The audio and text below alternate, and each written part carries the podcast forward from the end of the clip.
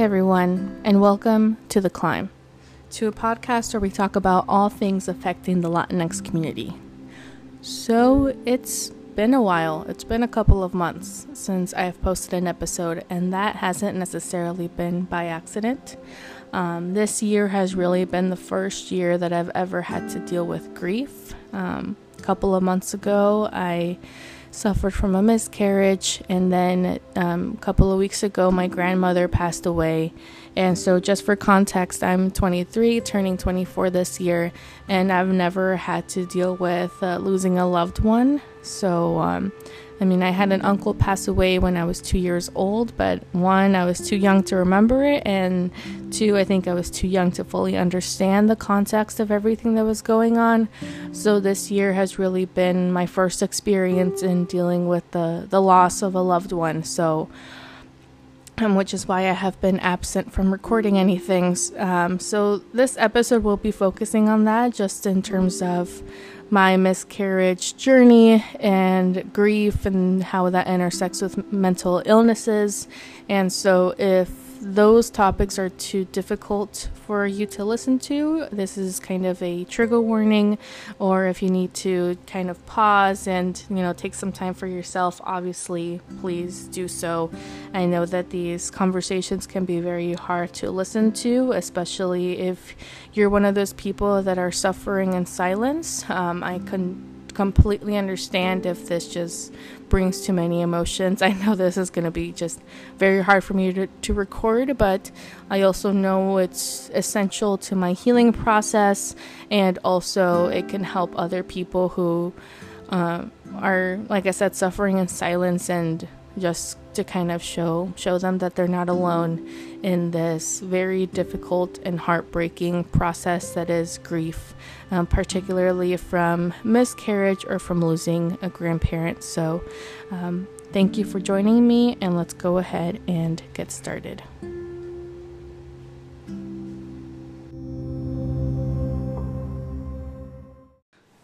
So, where do I even begin? I guess we can start with end of January, early February. Uh, my husband and I had just transitioned into a different type of birth control, and um, I remember we were at my dog's dog park, and one of the nice things about the dog park is they have alcohol there. So definitely something that I enjoyed uh, early on. And my husband was kind of looking at me and saying, you know, you've been drinking and all of that, and, and I don't think you're pregnant, but just in case you are, you know, you might try to consider taking a test because you just never know.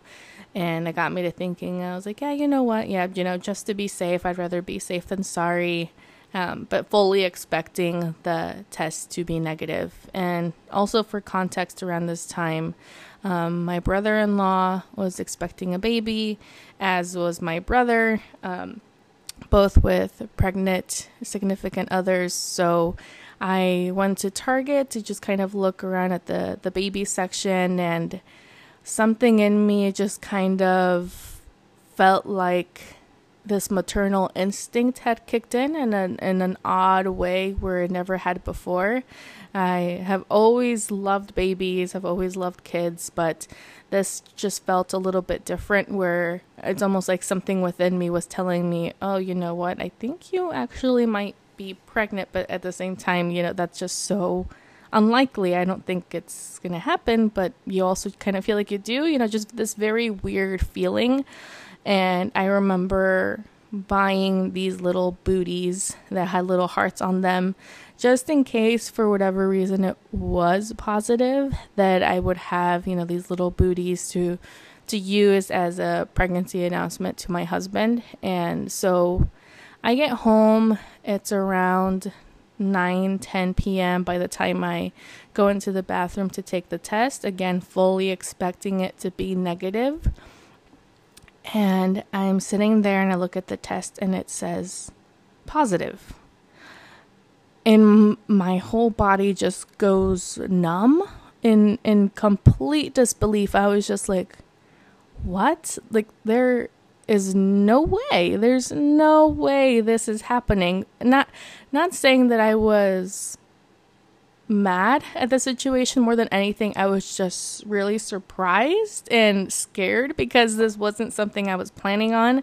I had just started a brand new job that I was really, really enjoying, and my husband and I had plans of traveling for a couple other years. I wanted to get my master's degree or law degree. So this was just very. Um, for lack of better words, inconvenient time, what I was thinking at the time.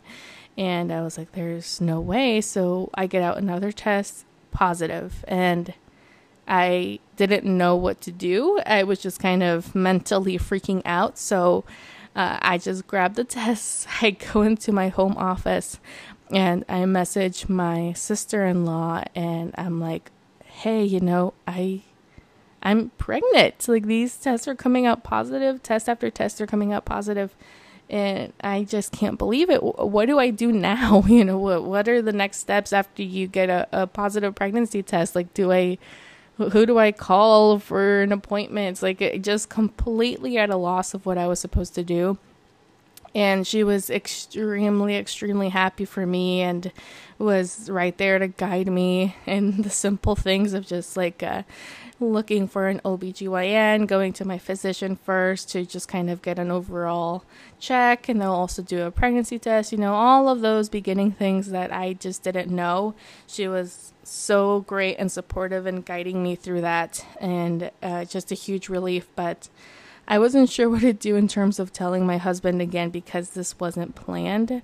I didn't think he would be mad, but I just, at the, at the same time, I don't know. In that moment, you're just in this fog of confusion and just astounded by what's happening that I was just like, you know what, I want to I want to make this special. So I go ahead and I write a little letter to him from the baby just saying, you know, I'm uh, I'll be due in in October um, of this year. You know, I'm so excited. I know I wasn't planned, but um, I'm just really excited to be here. And I know that you and my mom are ready to be parents. You know, just a, a really cute letter for him. Um, the next day, he actually um, our dog Woody had a vet appointment, and normally we go to those together if they're on Saturday mornings. But I just saw this as an opportunity to kind of surprise him with the announcement. So I said, I'm like, you know what? I'm not feeling the greatest. I think I might have the flu or something. Um, why don't you go ahead and take Woody to the appointment and I'll just lay here and rest. And after some budging, he finally does. And so while he's gone, I get the little booties, uh, the letter, and I set it out for him. And I. I start recording it because I wanted to see his reaction, and I, I was just so scared in that moment that I go and I hide in my office while he gets home and um, at first, I was scared because I hear him say, uh, Are you serious or seriously or something along those lines? And I thought it was his reaction to reading the letter, but he was actually reacting to something else. He hadn't even seen the letter yet. Um, and then the second that he actually sees the things on the table, he told me his first reaction was, thinking it was for one of the babies that was going to be born on either side and then just kind of realized like oh that doesn't make any sense because why would she just leave it on the table?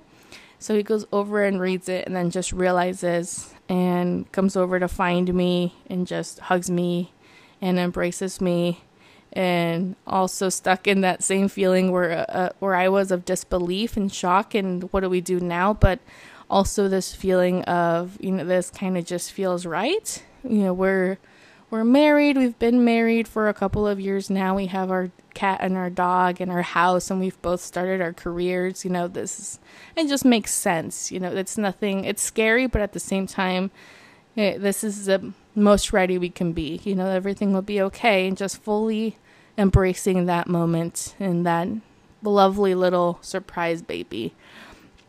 And immediately, you know, the reaction that we got was we want to tell our parents, you know, we want to tell our family members, um, but also kind of scared to do that because we do know that, you know, miscarriages are, fairly common. But that excitement just, like I said, just kicks in and you just want to shout it from your rooftop. And so w- we did tell our family members right away. I mean, I was only four weeks along and we went ahead and told them um, you know, my in laws, my parents, our siblings. Um, even our grandparents. You're just very excited about this this surprise baby and immediately, you know, start buying baby things. We were looking at cribs and changing tables and doing our research for a baby registry and getting registries and all of that stuff that comes with the planning for a baby and just fully, fully excited. And um, yeah, I just kind of got caught up in all of that. And miscarriage is one of those things where you don't think it'll happen to you. You know, it's something that is very common, but it just happens to other people and never happens to you. So it was in the back of my head, but at the same time, I was fully convinced that it wouldn't happen to us just because this baby was such a little miracle worker of its own um, that I was like, you know, this baby is going to make it through anything and everything. You know, this is, this is a crazy resilient baby, right?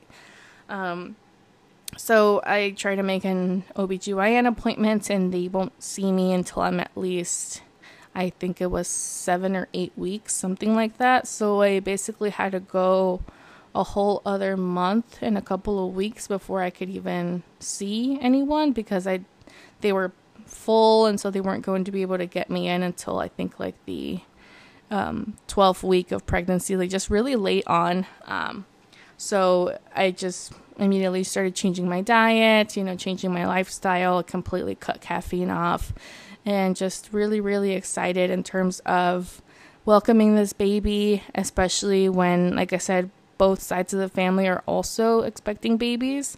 You know, all the cousins are going to be around the same age, you know, only a couple months apart. You know, it just, it's, you get so caught up in that excitement. And um, I wanted to see the baby before our first doctor's appointment, so we actually went ahead and got scheduled with a um, just a local place that's you know does um, ultrasounds where you can see the baby and they can actually test for the gender of the baby as early as eight weeks, I believe is what it was, six, seven or eight weeks.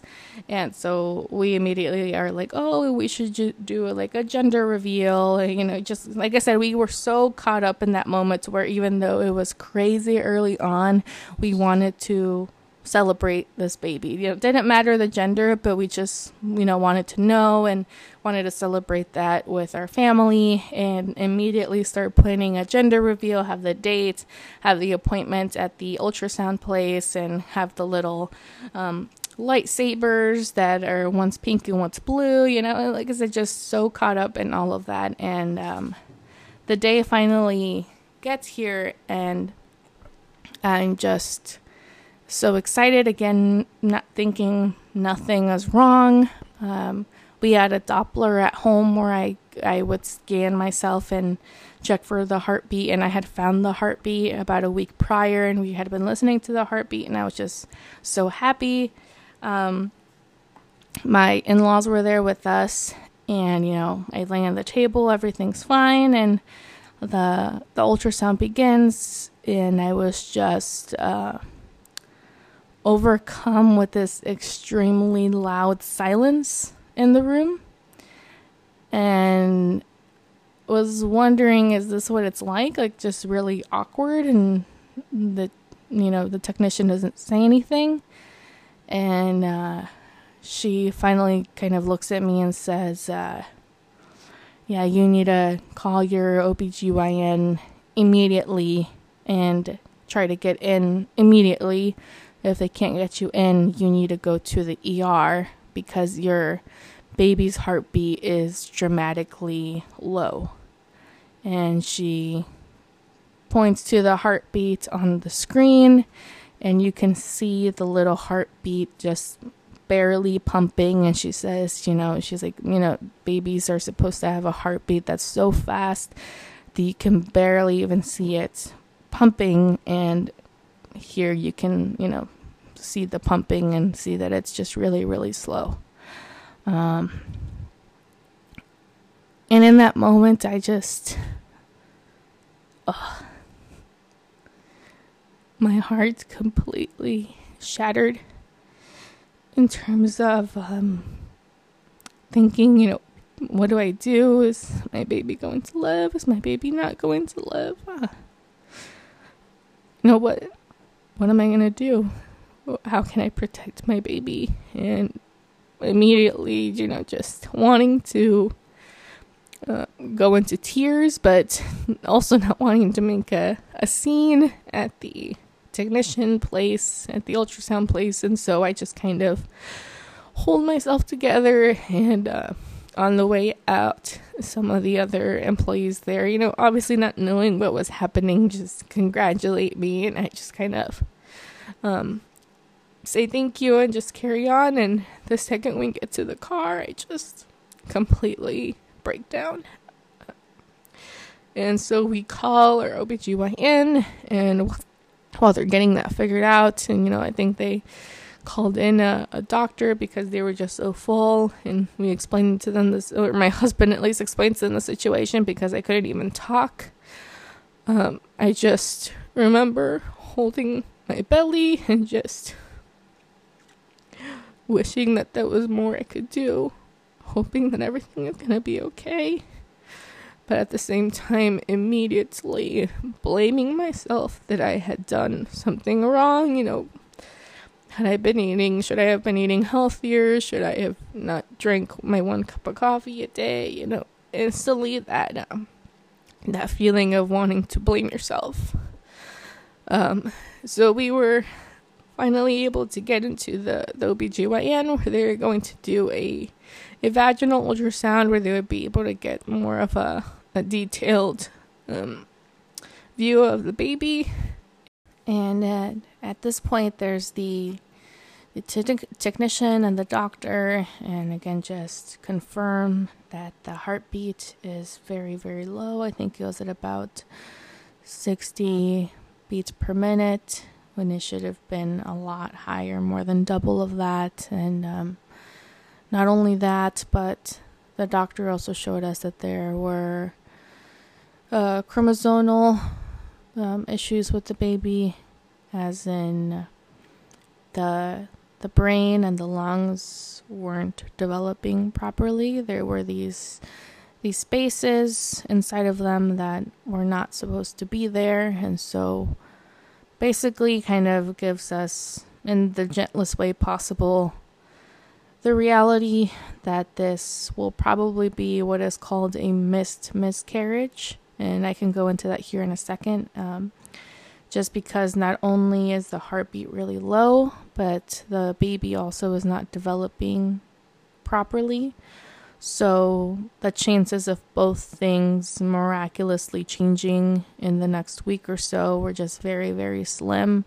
Even if it was just the heartbeat, um, you know, having issues even then the chances were still slim. He, you know, he kind of told us chances are within the next week baby's heartbeat will stop and baby will pass away. And so having to brace ourselves for that and he says, you know, let's get you scheduled in for a week from now where we can see um, baby's condition and um, and kind of go from there.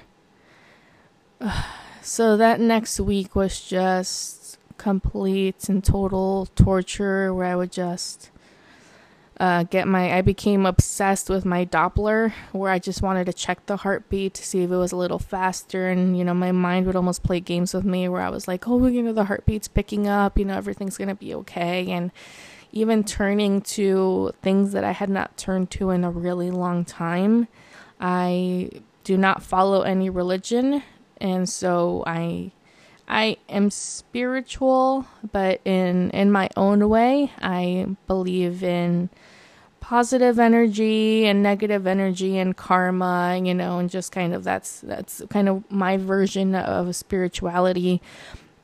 And so even though I do not follow any sort of religion, I went out of my way and asked some really amazing religious people in my life, or even people that I hadn't talked to in years, but I knew were very devoted to their faith, and reaching out to them and asking, you know, can this is the situation? Are you able to, you know, pray for for me and my baby? And um, just like I said, you know, trying to bring that positive energy as much as I can, even doing something that I hadn't done since I was a kid. Anyone who is Mexican or Catholic will know what I'm talking about. Those candles that they sell at the store that have like um, a Virgen de Guadalupe or some of the saints and stuff, and each saint is for like a different thing. And I went and, tr- and researched which one was the saint of healing and miracles, and I think I got the um, the miraculous Mary or something like that. I don't remember what it was, and you know would just light it every day and you know just put my full faith in that this positive energy and this would possibly help heal my baby. You know, just turning to anything that could possibly help. Um, just anything at all because at that point your hands are tied. You can't do anything. It's fully up to getting a miracle or not. Really, as, as simple as that. Um, and so just waiting for a week, and eventually my husband kind of told me, like, you know, you need to stop with that Doppler because it was getting to the point, like I said, where it was an obsession where I was checking constantly to see if the heartbeat was faster or slower, and then started playing mind games with you, and you get your hopes up. And so um, he's like, you know, we, we should probably put that away somewhere where you don't have access to it. And I even said, you know, yeah, you're you're right because I was going out of out of my way to check it multiple times a day, and that just wasn't healthy for me. Um, and so, so he did take away the Doppler and gave it to my mother-in-law, so it wasn't even in the house, and I didn't even know where it was or who had it or anything. So, it was just you know the best the best thing for me, and uh, I think it's it's so hard, especially that week where you don't know what's going to happen because you're constantly checking to see if there's any bleeding, which I did not have. Um, or if you just feel any other sort of symptoms, I still felt very much pregnant and I was still watching my diet and what I drink and, you know, um, going on walks, all that stuff that I had to do. So you still have to act pregnant even though you might not be anymore. Um, and so I can go into what's what is a mis- missed miscarriage. I think a lot of people don't know what that is. I didn't know what that was until I went through it. So a missed miscarriage is when um, your baby passes away, you know, in, in the womb, but you don't get any sort of bleeding or, you know, discharge, anything like that, or there's no obvious signs. I think that's something that a lot of people watch out for. You know, if there's bleeding, there's obviously that, that obvious um, sign that something is wrong that you've either miscarriage or something's you have miscarried or there's something wrong with the baby but in mis- miscarriages your body basically doesn't know that you've miscarried. And so the baby is still there but it's just not developing anymore. Like i've seen a lot on the miscarriage support groups that i'm on where a baby stops developing at six weeks, but they don't even find out that they've miscarried until their next OBGYN appointment, which is weeks later, and you know, the body still has not started the miscarriage process where you bleed and you know the the baby comes out. You know, your body doesn't even know that. So some people might have uh, experienced a miscarriage and might not even know it for, for weeks on end, usually until they go to an appointment and they don't detect a, a heartbeat or the, the baby has just stopped developing. Um, and again, I didn't even know this was a thing until I went through it. So, you know, a week passes, we go into our appointment, and I was kind of in that mindset of preparing for the worst, but also expecting the best. Uh, I had been a, a, horrible mess the week leading up to this, and so I was just kind of like, uh, you know, I had definitely given myself space to just cry and be frustrated and be sad and everything. So leading up to this moment, I was not I, I, I knew I wasn't going to completely have a meltdown in the doctor's office like I had last time because I had kind of in, in as best as I could come to terms with the worst possible scenario which was that my my baby had possibly already passed away by this point. And so, you know, we go in and uh, we do another vaginal ultrasound, and sure enough, uh, my baby had stopped developing a couple of days before that, and there was no longer a heartbeat. So at this point, my my baby had had passed away, as had been uh, predicted.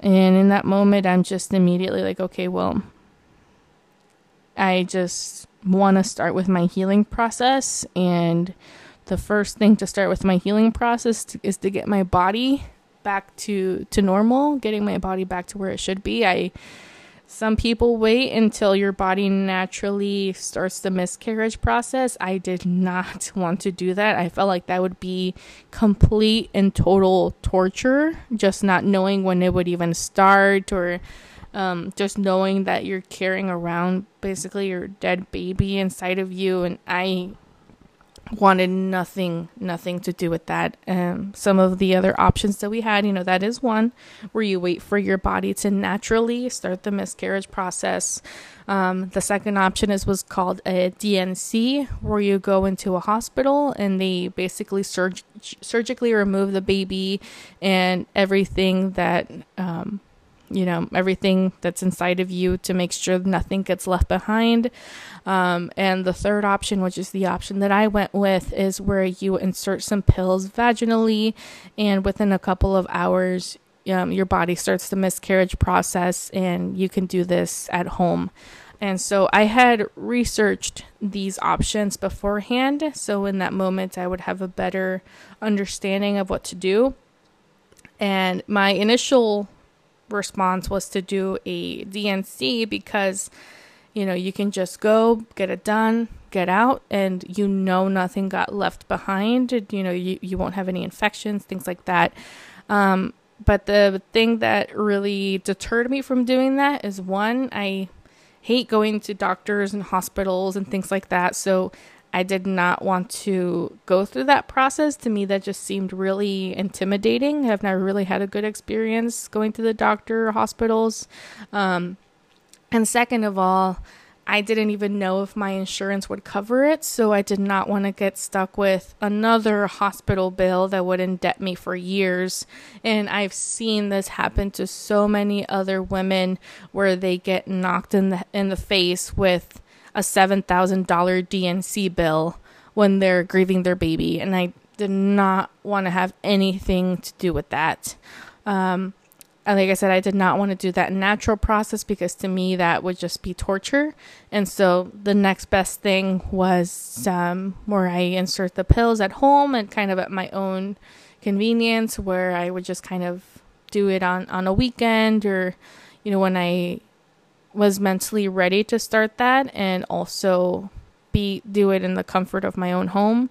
Um, obviously, with that too, there was also that fear of what if some tissue gets left behind, or you know, I was also just scared of what that would look like to miscarry at home alone.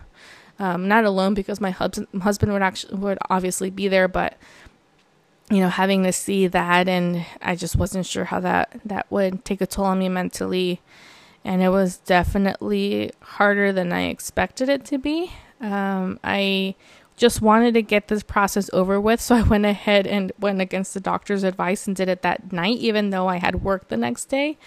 Um, and so I just insert the pills vaginally, and sure enough, within a couple of hours, I get these horrible, horrible, horrible cramps, which I did not know feel like contractions. Uh, just this awful, awful, awful pain. Um, and having to go to the bathroom constantly because there was just so much blood coming out. And you know you don't really know what to expect. Nobody talks about this the process of miscarrying. So if you're not comfortable with that you're kind of finicky with tissue and blood and all of that i would recommend you skip this part. But um, if you are just okay with that or you know if you want to know what to expect if that were to happen to you this is a, a, a, a, a space where i will talk about that because i felt like i had no idea what to expect and that was really scary. But you know, people said it was like period cramps, but those were definitely not period cramps. Those were full on contractions because your, you know, your ovaries are trying to get everything out, and so they literally they are contractions. And I was just bleeding, bleeding, and I didn't know, you know, how are you supposed to know when the baby has come out or the tissue has come out? Like, how do you know that? And so I was just in this enormous amount of pain to the point where I could not move. Like I was like in my recliner just crying and screaming because I was in so much pain and my poor husband just had no idea what to do and at one point I was like, you know, I just want to go to bed. So I finally have enough strength to to go upstairs to our bedroom. And as I lay down and I'm just kind of laying there, I feel like my water break and a bunch of stuff come out. And I'm like immediately like okay I need to go to the bathroom to change my pad. And as I go to the toilet I I look at my pad and I instantly know oh that's that's my baby. That's that's the tissue that's holding the baby. I could tell it was just this um what looked like a sac and the sac on the outside was just very like uh very strong. It was really hard to even break it open. And as you break it open, there is your baby. And at this point, it doesn't really even look like a baby for some people. I think when they're further along, keep in mind at this point I was nine weeks. Um, when they're further along, I think you can kind of see like the hands and you know the feet and all of that. But at this point, to me, I I couldn't see any of that. But I knew that that was the baby. It was enough to the point where I knew that's that's that that was the baby. That was my my baby Poppy, as we we nicknamed her. Um, yeah, and we did find out that she she was a girl because we had done that DNA testing, the blood testing at the ultrasound, and we had still gotten the results. Um, so we had found out that that Poppy was was a girl. Not not not at this point, but eventually down the line, we did find that out. Um, and at this point I didn't know what to do, so I just kind of at, that moment you're in so much physical pain that you're not even it's not emotionally hitting you, at least not not me in my experience. I wasn't like sad. I, w- I was sad to see that, but not at the point where I had a, a, a meltdown like I did later on. I was just kind of like, you know, I want this physical process to be over with. I want my body to refresh itself, you know, per se, just kind of reload and go back to normal. And so that way I can start healing mentally and emotionally. And so I, what my immediate reaction is I just fold up the the tissue and I put it in the trash. And I wish I hadn't done that at the time. Eh, now looking back at it, but in the moment I was like, you know, I just, it's just, it's tissue. What else am I going to do with it, basically? Um, and I did bleed for a couple of weeks, um, not a lot. After the baby came out, the bleeding definitely went down a lot, and there was some tissue that still came out, but not a lot. That the sac was really the the big part um, that that happened, and so after all this physical stuff had happened,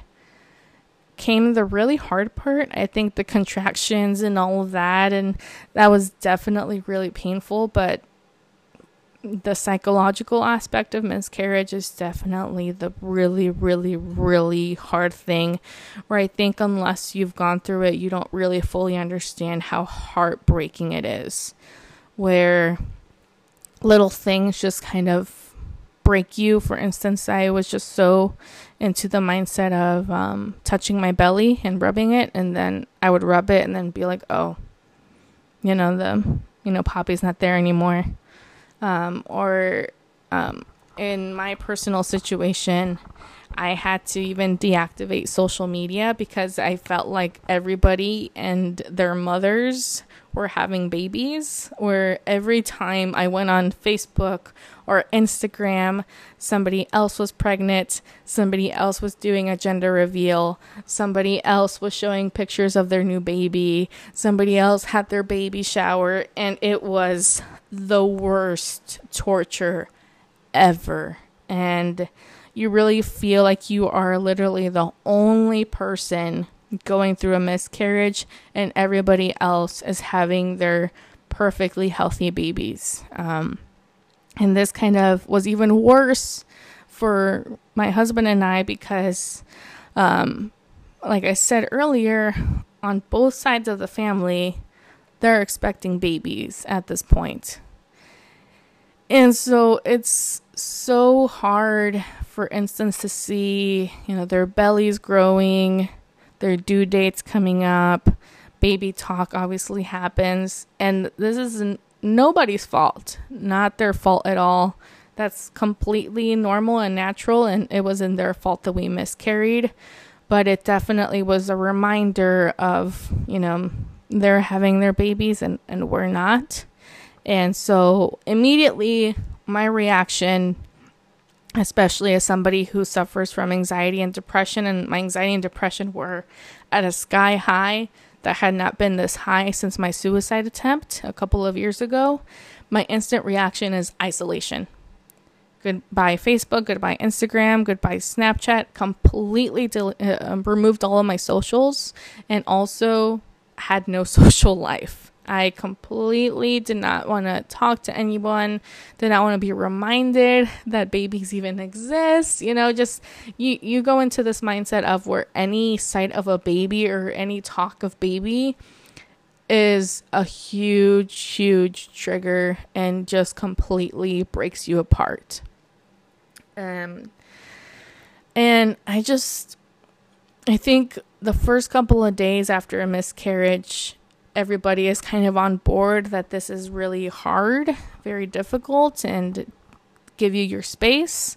Um, but I think after some time, you, at least I felt like there was this pressure to move on. Um, because especially with both babies coming on both sides of the family, the family kind of wants to go back to celebrating that this baby is coming, that this baby is now born, that you know all all these things. And you're still when I say you're I mean me I'm still in this this point where I am completely broken and heartbroken and devastated. And any sight of baby or talk of baby I have a total meltdown and I feel like total crap. Um but everyone else is doing it. So it's like kind of like, come on, you know, get up to speed because the rest of us are kind of ready to go back to normal. And I'm not saying this is how everybody felt, I'm saying this is how I felt at the time. So I was just in this place where I felt like I had to move on because everybody else had. And this awful realization of you feel like your entire world has stopped and turned upside down, but the world has kept turning. You know, everyone continues with their life, and I felt like I had to as well. You know, I had to go back to work. I have to work. I have a job to do. I have pets to take care of. I still have to get up in the morning and continue with my normal routine. I'm at that age where everyone is having babies seems like everyone is either having babies or getting married or both. And people are going to keep posting about their babies and that's just the way that it is. And it was extremely hard for me. You know, i would try to go back on social media and then boom picture of a pregnancy announcement. And it just would completely tear me apart and i would go off social media again one particular weekend, I was just having a really, really, really hard time. Really, really. It just, you know, it just comes and goes. But when it would come, it would hit you hard. Um, and my mom was in town to kind of provide some support with the miscarriage, and we had gone out to IHOP to eat breakfast, right? And the second we sat down, there's this little girl in front of me at a table in front of me, and she's just looking at me and smiling and just kind of, you know, being a cute little girl. And I just look at that little girl and I'm like, oh, I wonder if that's what, you know, Poppy would have looked like. I wonder if Poppy would have looked at me that way if what Poppy would have looked like if she would have had dark hair like me or light hair like her dad or uh, my brown eyes or his colored eyes and immediately I just don't feel okay. I just want to go home. But at the same time, you know, wanting to stay strong for the family and just you know, you're you're in that point where you try to move on and to continue as best as you can. And so I, I'm sitting there and I'm trying to distract myself and, you know, carrying on. And my little three year old nephew was there with us as well. You know, my whole family was there, and he had known that I was going to have a baby, and his mom was also going to have a baby. And so he just kind of looks at me randomly and just smiles and says, you know, my my mommy and my my Annie, which is what he calls me, um, have babies in their bellies. And the second he says that, I just completely, completely break down. And again, these situations that hurt the most are nobody's fault because he's, you know, he's just a little three year old boy. Or in his head, you know, his aunt was going to have a baby and his mom were going to have a baby, and that's so cool. And they both have babies in their bellies, and, you know, he doesn't know what the hell a miscarriage is, you know, duh. And, um, how do you even approach that conversation with a child that, you know, the baby is just no longer there? And so obviously things like this just happen. And, um, I wasn't mad at anybody, but just very sad in terms of there are all of these little reminders that again that you know your baby's gone and you know sure enough that i believe it was that same week one of the babies was born and again just totally that feeling of everybody else has moved on everyone else is celebrating this new baby um, but you're still left in this this dark corner where you're still mourning yours. And it almost feels like everybody else has uh, forgotten because these new babies are, are here now and yours is gone. But, you know, there are still these, these new babies to be celebrated. And again, nobody's fault. Every every single right to celebrate this brand new baby, of course, a hundred percent. But as the person who was still recovering from that it's it's so hard to be part of that celebration when it brings you tremendous tremendous tremendous pain and so that week was extremely extremely hard. And again i would try to go back on social media pictures posts shut down again. Uh, i think that's the one of the hardest parts of a miscarriage is getting back to life.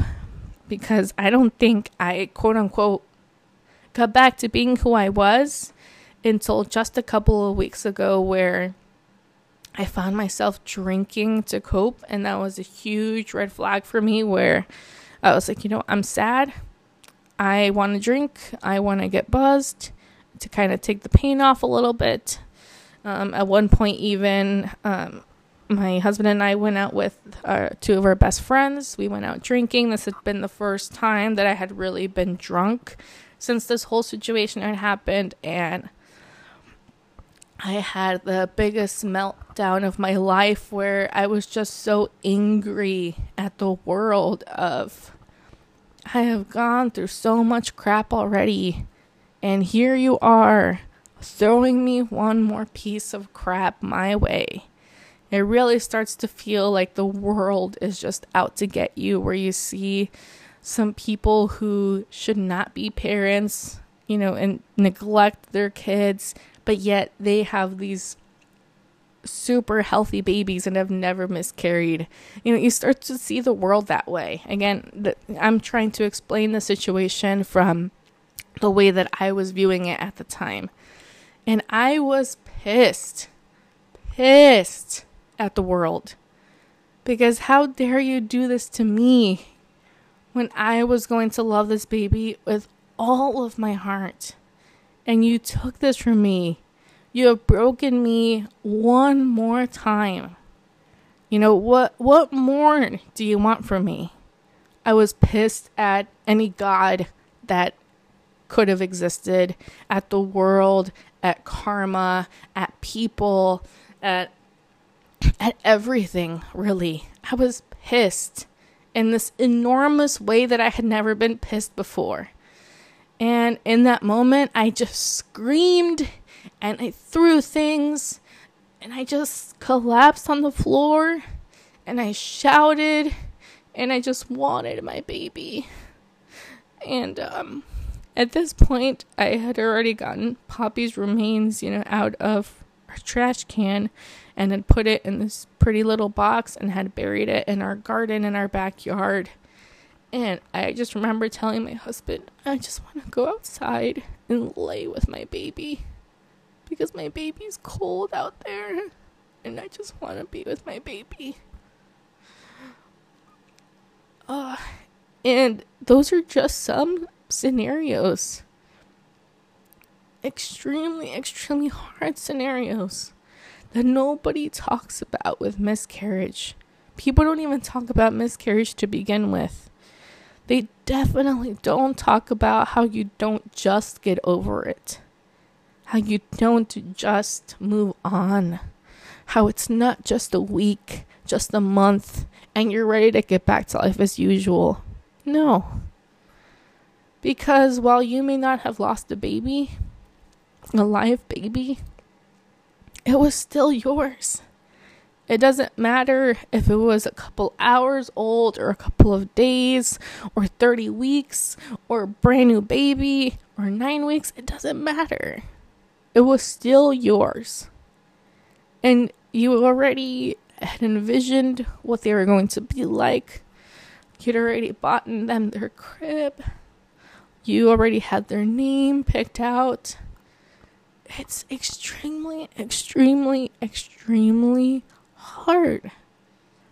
And there's not even grievance for this at work. If you're not lucky enough to have some sick time or vacation time, you're just expected to get back to life as usual. I don't think anyone really understands how hard this is until you've gone through it yourself. This was something that completely turned my life upside down, and I did not know who I was anymore.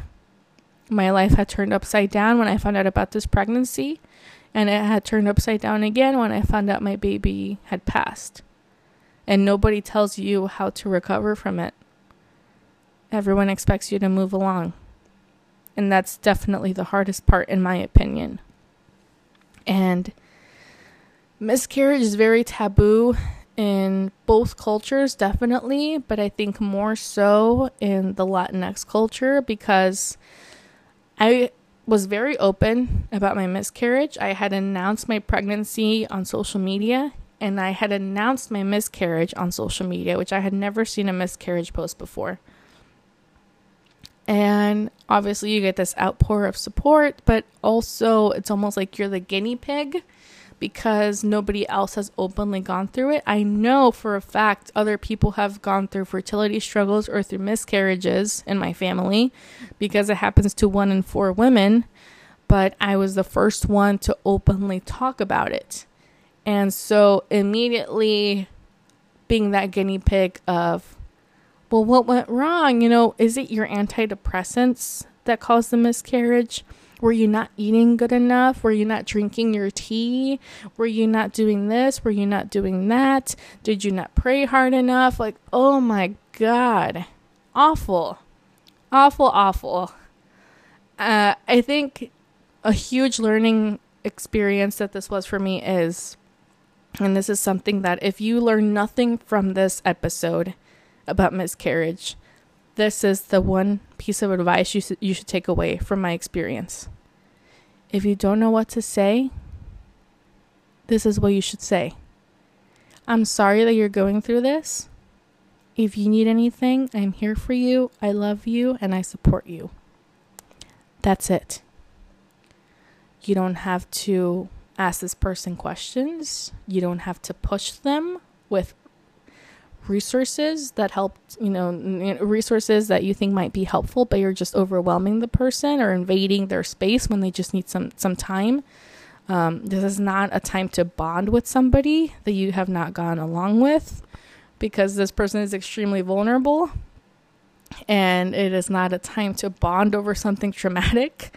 It is not a time to give advice. It is nothing. Put all of that aside. All you have to say, I love you. I support you. I'm sorry you're going through this. If there's any way I can help, please let me know because then it puts the ball in their court. And trust me, if they need you, or if they just want to rant to you, or if they just want to do something to get their mind off of the miscarriage, they will. That's all that you need. I had some people reach out to me that I had not spoken to in years, you know, just people that I didn't even know, just acquaintances that I had been in a classroom with, or things like that, where they had secretly gone through a miscarriage and reached out to me and said, Hey, you know, I know we're not close, you know, I know we were never really friends, but I went through a miscarriage and yeah, it's it sucks. And I'm really sorry and I know what it feels like but just know that things will will be okay eventually. You will be okay eventually. And if you need anything i'm here for you. And i really hope that someday you get your rainbow baby because now i have mine. And those messages are the ones that meant the world to me too where i got this outpour from people that i haven't even talked to in years. And they said you know i've been there. It's awful You know, if if you need anything, I'm here for you. If you need any sort of resources, I'm here for you. If you just want to talk about it, I'm here for you. And it, it really showed me that I was not the only person that had gone through this. It was just a lot of people go through it in silence. And I can't imagine going through it in silence because even just going through it in a more vocal way was extremely hard. I can only imagine going through all of this without people knowing what was happening to me. So, like I said, if there's anything you're going to take away from this, it's that, um, especially with the the aspect of mental illness adding to this, where I, like I said, I, I already suffer from anxiety and depression, and this just elevated it to a 10 or to a 100. Worse than, wor- the worst it had been since my suicide attempt from a couple of years ago. And if you add in that taboo, you know, kind of tying this back to the Latinx community where therapy is just for crazy people. You don't need medicine to treat anxiety and depression. You can just take this Herbalife thing and you'll be fine. You know, no, this is not the time to say things like that. This is not the time to say to, to, to get off my antidepressants. This is not the time to throw all of that. And it's really a time to to normalize and know that we can't treat mental illnesses like you can just cure them by going to church, by taking this miraculous tea, by, you know, whatever the hell else people truly believe in. We need to treat this just like we treat any other disease. If you have a broken foot and a broken bone, you don't say drink this special tea or go to church and everything will be fixed. You say go to the doctor, get it looked at, get treatment. Mental illness is the same exact thing, if not worse, because it really depends on person to person. So Therapy is your medicine. Your antidepressants are literally your medicine. And it should not be something that is looked down upon, but something that's just normal. You don't judge somebody for going to the doctor when they break their, their leg. That's a kind of a duh. So when somebody goes to therapy and takes antidepressants for their mental illnesses, that should also be a duh.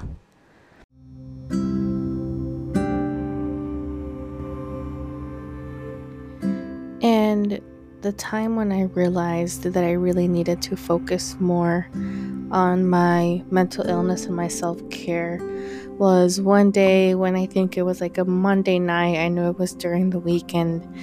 I was, or maybe it was a Sunday. Anyway, it doesn't matter. I was just sitting there on my couch by myself and, and drinking and sobbing and just being very much in a slump. And I had been in this slump for over a month now, if not a little bit longer.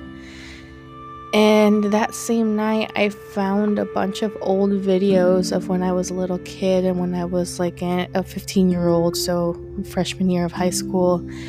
And I was thinking about all the things that I was going through at the time when those videos were being filmed. And how what kept me going at the time was thinking, you know, someday things will get better and I will have the life that I deserve. And I was just kind of it was a moment of big reflection for me where I was like, you know, would 15 year old me be happy with seeing how I am right now, sitting on, sitting on my couch, self medicating with alcohol, and completely isolated from the world? And in that moment, I just kind of talked to my husband and I had like one another big meltdown and I just kind of say, you know what, this this isn't me this isn't who I want to be. I don't want to get stuck in the slump. And I want to go back to being who I was. I want to go back to doing the things I enjoyed, doing the things I was planning on doing, and really fully going back to who I was. And so I said, you know, I need to get my my podcast up and running again. I need to start going back to individual therapy, which is something I should have done a long time ago. I need to, you know, go back to the things I was thinking about doing. For instance, I need to get started on my master's degree application. I just need to go back to doing things I enjoy instead of being in this slump of self medication and just depression and isolation. And since then, I'm not saying I'm 100% better from what I've heard from other people who have gone through miscarriages. You never really are. You always think about the what ifs, especially with anniversaries and things that just kind of remind you of it. Um, you, it still hurts. Um, and for instance, just a couple of days ago, I was looking for something and then I came across this little bandana that I had gotten for my dog that said, you know, baby Davis guard dog duty starting October 2021. And, you know, that hit me and it made me cry. And, you know, knowing that those moments will still happen, but overall, I am back on my road to being who who I was and who I know I should be.